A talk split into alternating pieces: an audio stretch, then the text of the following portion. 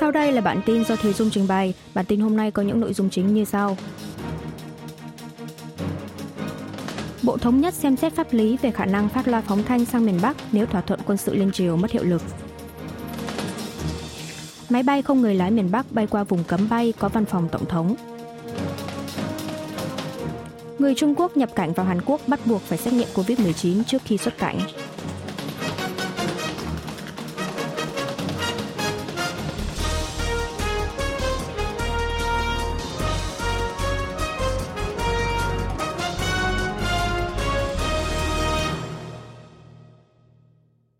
Thống nhất xem xét pháp lý về khả năng phát loa phóng thanh sang miền Bắc nếu thỏa thuận quân sự liên triều mất hiệu lực.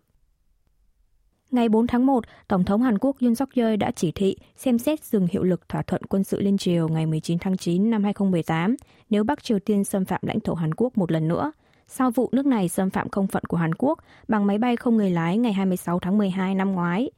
Về điều này, một quan chức Bộ Thống nhất Hàn Quốc ngày 5 tháng 1 cho biết Bộ đang xem xét về mặt pháp lý để nhận định có thể thực hiện các hành vi bị cấm trong luật phát triển quan hệ liên triều hiện hành như rải truyền đơn, phát loa phóng thanh sang miền Bắc khi thỏa thuận ngày 19 tháng 9 mất hiệu lực hay không. Điều 23 trong luật phát triển quan hệ liên triều quy định Tổng thống có thể dừng hiệu lực của thỏa thuận liên triều trong trường hợp xét thấy cần thiết. Điều 24 của luật này nêu rõ các hạng mục bị cấm vi phạm thỏa thuận liên triều như phát loa phóng thanh, rải truyền đơn sang Bắc Triều Tiên. Tuy nhiên, quan chức Bộ Thống nhất khẳng định chính phủ không xem xét về khả năng dừng hiệu lực của tuyên bố Trung Bình Nhưỡng tháng 9 năm 2018. Tổng thống Yoon suk yeol chỉ đưa ra chỉ thị xem xét dừng hiệu lực của thỏa thuận quân sự ngày 19 tháng 9. Ngoài ra, quan chức này cũng nhấn mạnh chỉ có thỏa thuận ngày 19 tháng 9 là có hiệu lực pháp lý, còn tuyên bố bản môn điếm ngày 27 tháng 4 thì không. Thỏa thuận quân sự liên triều ngày 19 tháng 9 là một thỏa thuận đi kèm của tuyên bố Trung Bình Nhưỡng, có tên gọi chính thức là biên bản nhất trí thực thi tuyên bố bản môn điếm ở lĩnh vực quân sự và đã được thẩm định tại cuộc họp nội các và kết thúc quy trình đăng công báo. Trong khi dự thảo phê chuẩn tuyên bố bản môn điếm đã được trình lên Quốc hội, nhưng sau đó bị xóa bỏ do nhiệm kỳ Quốc hội khóa 20 kết thúc nên không có hiệu lực. Vào ngày 27 tháng 4 năm 2018, cựu Tổng thống Hàn Quốc Moon Jae-in và Chủ tịch Ủy ban Quốc vụ Bắc Triều Tiên Kim Jong-un đã họp thượng đỉnh tại ngôi nhà hòa bình làng đình chiến Bản Môn Điếm, công bố tuyên bố Bản Môn Điếm. Sau đó hai bên đã ra tiếp tuyên bố chung Bình Nhưỡng sau cuộc gặp thượng đỉnh tại Bình Nhưỡng vào tháng 9 cùng năm. Máy bay không người lái miền Bắc bay qua vùng cấm bay có văn phòng tổng thống. Bộ trưởng Quốc phòng Y Trong Sấp và Chủ tịch Hội đồng Tham mưu trưởng Liên quân Hàn Quốc Kim Sung Kyum ngày 4 tháng 1 đã báo cáo lên Tổng thống Yoon suk yeol về biện pháp đối phó với máy bay không người lái, drone của Bắc Triều Tiên. Tại đây, quân đội xác nhận một máy bay không người lái của miền Bắc hôm 26 tháng 12 đã bay vào vùng cấm bay P-73 là khu vực có văn phòng Tổng thống. Kể từ sau vụ xâm phạm trên, Hội đồng Tham mưu trưởng Liên quân Hàn Quốc luôn tiến hành rà soát trạng thái sẵn sàng chiến đấu và đã xác nhận được vào thời điểm đó một drone đã bay qua một phần khu vực phía bắc của vùng cấm bay B-73.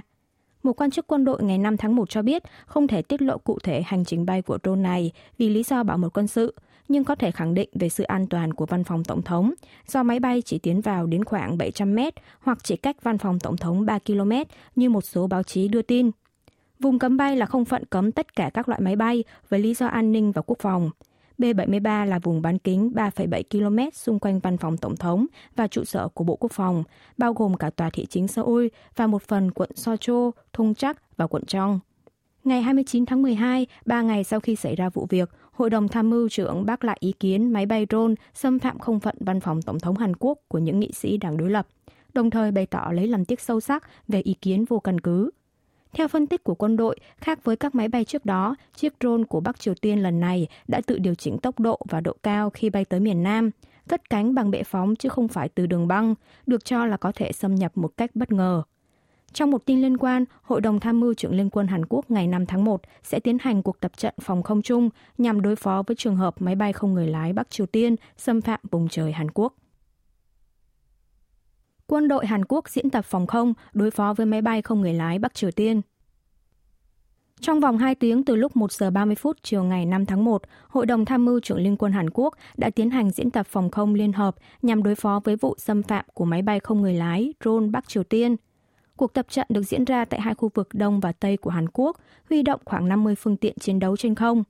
Trong đó, máy bay không người lái của quân đội được huy động để giả định là máy bay của quân địch, thực hiện nhiệm vụ thăm dò và truy dấu – máy bay kiểm soát chiến thuật KA-1 của không quân và trực thăng tấn công Cobra của lục quân đã tiến hành diễn tập bắn đạn thật tại trường bắn Daejeon, tỉnh Nam Trung Trong. Trực thăng Cobra nhận thông tin mục tiêu từ máy bay KA-1 để tiến hành bắn hạ. Trong cuộc diễn tập trên, quân đội còn huy động trực thăng 500 MD, diễn tập tác chiến bắn súng bằng sóng gây nhiễu, drone gun. Loại súng này được quân đội nhập với mục đích thử nghiệm, chưa triển khai chính thức.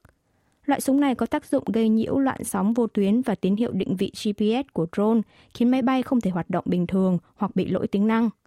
Bộ Tư lệnh tác chiến mặt đất và Bộ Tư lệnh phòng vệ thủ đô của lục quân cũng tham gia cuộc diễn tập lần này. Tuy nhiên, quân đội không tiến hành bắn đạn thật đối với các vũ khí mặt đất mà chỉ diễn tập thăm dò mục tiêu và truyền tin tức cho các phương tiện chiến đấu trên không.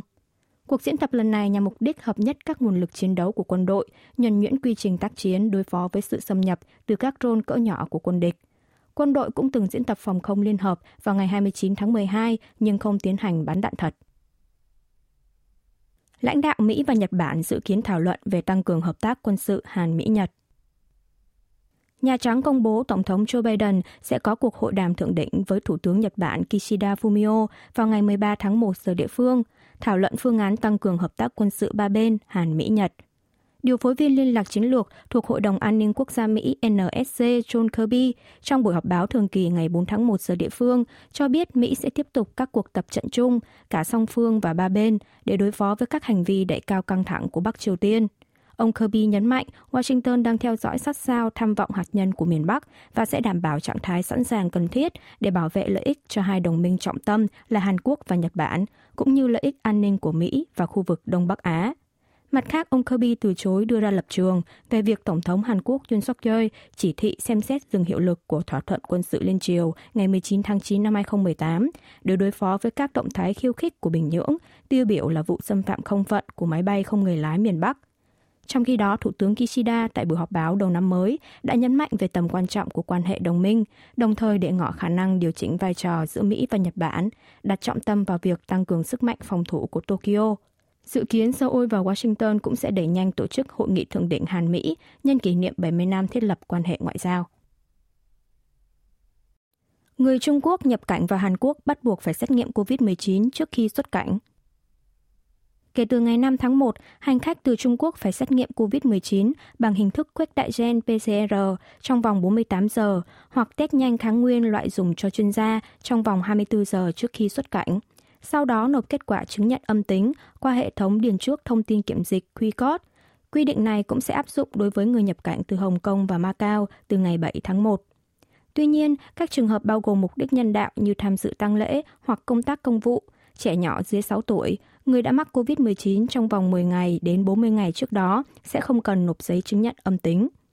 Vào ngày 2 tháng 1 trước đó, chính phủ Hàn Quốc đã bắt đầu áp dụng phương án siết chặt kiểm dịch đối với người xuất phát từ Trung Quốc nhằm ngăn chặn sự lây lan dịch COVID-19. Theo đó, người có thị thực cư trú ngắn hạn đến từ Trung Quốc phải thực hiện xét nghiệm PCR